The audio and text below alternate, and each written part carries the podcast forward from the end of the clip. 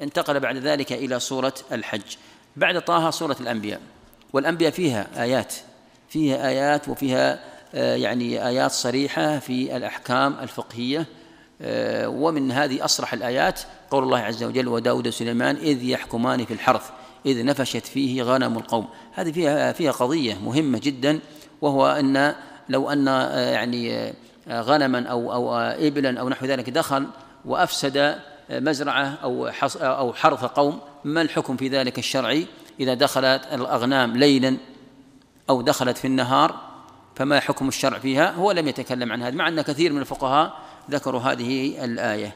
طيب، آية الحج ذكر مجموعة من الآيات. أول هذه الآيات تتعلق بالعقيدة، وهي قول المولى سبحانه وتعالى: يا أيها الناس إن كنتم في ريب من البعث فإنا خلقناكم من تراب ثم من نطفة ثم من علقة ثم من مضغة مخلقة وغير مخلقة لنبين لكم ونقر في الأرحام ما نشاء إلى أجل مسمى ثم نخرجكم طفلا ثم لتبلغوا أشدكم ثم لتبلغوا أشدكم ومنكم من يتوفى ومنكم من يرد إلى أرض العمر لكي لا يعلم من بعد علم شيئا وترى الأرض هامدة فإذا أنزلنا عليها الماء اهتزت وربت وأنبتت من كل زوج بهيج. لو لاحظنا موقع هذه الآية، ودائما يعني التدبر والتأمل في الآيات القرآنية أن ينظر الإنسان في مجموع الآيات، وينظر في مجموع السورة، وينظر في موضوع السورة، وينظر في فواتح السورة، فإن هذا يعين على التدبر. أما أن يأخذ الآية هكذا دون أن ينظر لا لما قبله ولا لما بعدها، فإن هذا قد يعني يكون يعني سببا في قلة التدبر أو عدم فهم الآية على وجهها. فنحن ننظر في مجموع الآيات، وهذا هو الذي يعين على التأمل. كما نظرنا في آية طه، نظرنا إلى ما قبلها وإلى ما بعدها فتأملنا مقصود الله سبحانه وتعالى فيها. فكذلك هذه الآية، السورة ككل افتتحت بقول الله سبحانه وتعالى: يا أيها الناس اتقوا ربكم إن زلزلة الساعة شيء عظيم. إذن حديث عن الساعة وحديث عن يوم القيامة، ومنكروا والمشركون الذين أنكروا البعث يعني كانوا في ذلك الوقت يعني كانوا مصرين على الاستبعاد بعث الناس، ولذلك لما جاء الرجل إلى النبي صلى الله عليه وسلم قال: يا محمد، جاء معه بعظم يفته بين يديه، يقول: يا محمد، تزعم أن الله يبعث هذا العظم؟ قال: نعم، يميتك ثم يبعثك ثم يدخلك النار. وأنزل الله سبحانه وتعالى فيه هذا الرجل: وضرب لنا مثلا ونسي خلقه قال: من يحيي العظام وهي رميم؟ قل يحييها الذي أنشأها أول مرة. فهذه الآية فيها دليلان عقليان يدلان على قدرة الله على البعث، وإن كان المؤمن لا يحتاج إلى أدلة عقلية. المؤمن يتبع الأدلة الشرعية ويسمع كلام الله ويسمع كلام رسوله ويطيع، دون أن يحتاج إلى أن يقنع بالأدلة العقلية. لكن الله سبحانه وتعالى أيد ذلك بالأدلة العقلية لمن لم يقتنع ولم يرضى بقول الله وقول رسوله. ولذلك ذكر الله هنا دليلين عقليان. الدليل الأول هو خلق الإنسان: وضرب لنا مثلا ونسي خلقه قال: قل يحيي الذي أنشأه أول مرة.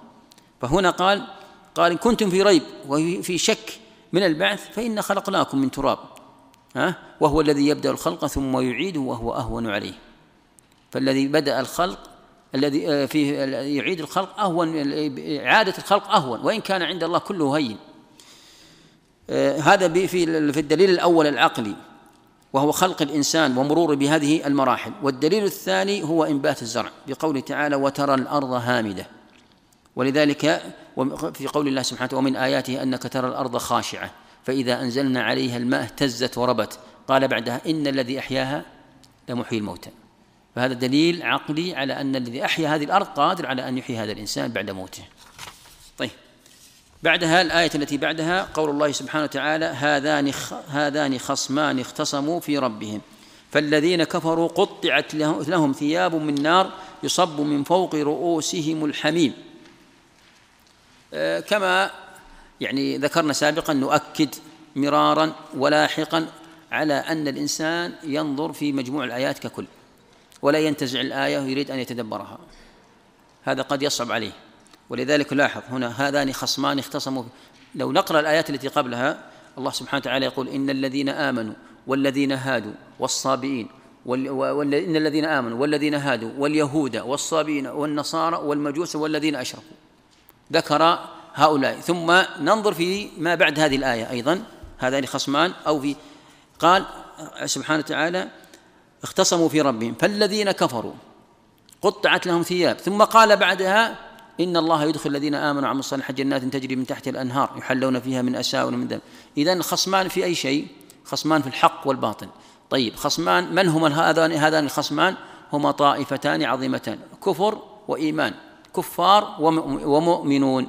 ولا مانع من أن نقول أن هذه الآية قد يقال أنها نزلت بين الحق والباطل، وبين ما وقع بين المشركين والمؤمنين في غزوة بدر، وأن الخصمان هما محمد صلى الله عليه وسلم وأصحابه والمشركون في الجانب الآخر.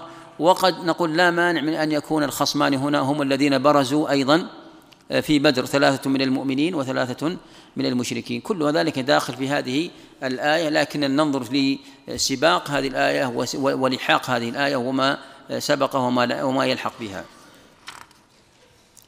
ومع هذا نلاحظ أن الآية ليس فيها حكم شرعي صريح، وإن كانت يعني قد تدل يعني في بيان الحق والباطل وإظهار الحق وكذا، وبيان أهل الحق وعلوهم وانتصارهم وعاقبتهم، وأهل الباطل وزوالهم وعاقبتهم، هذا لا مانع، لكنها ليست صريحة في الأحكام.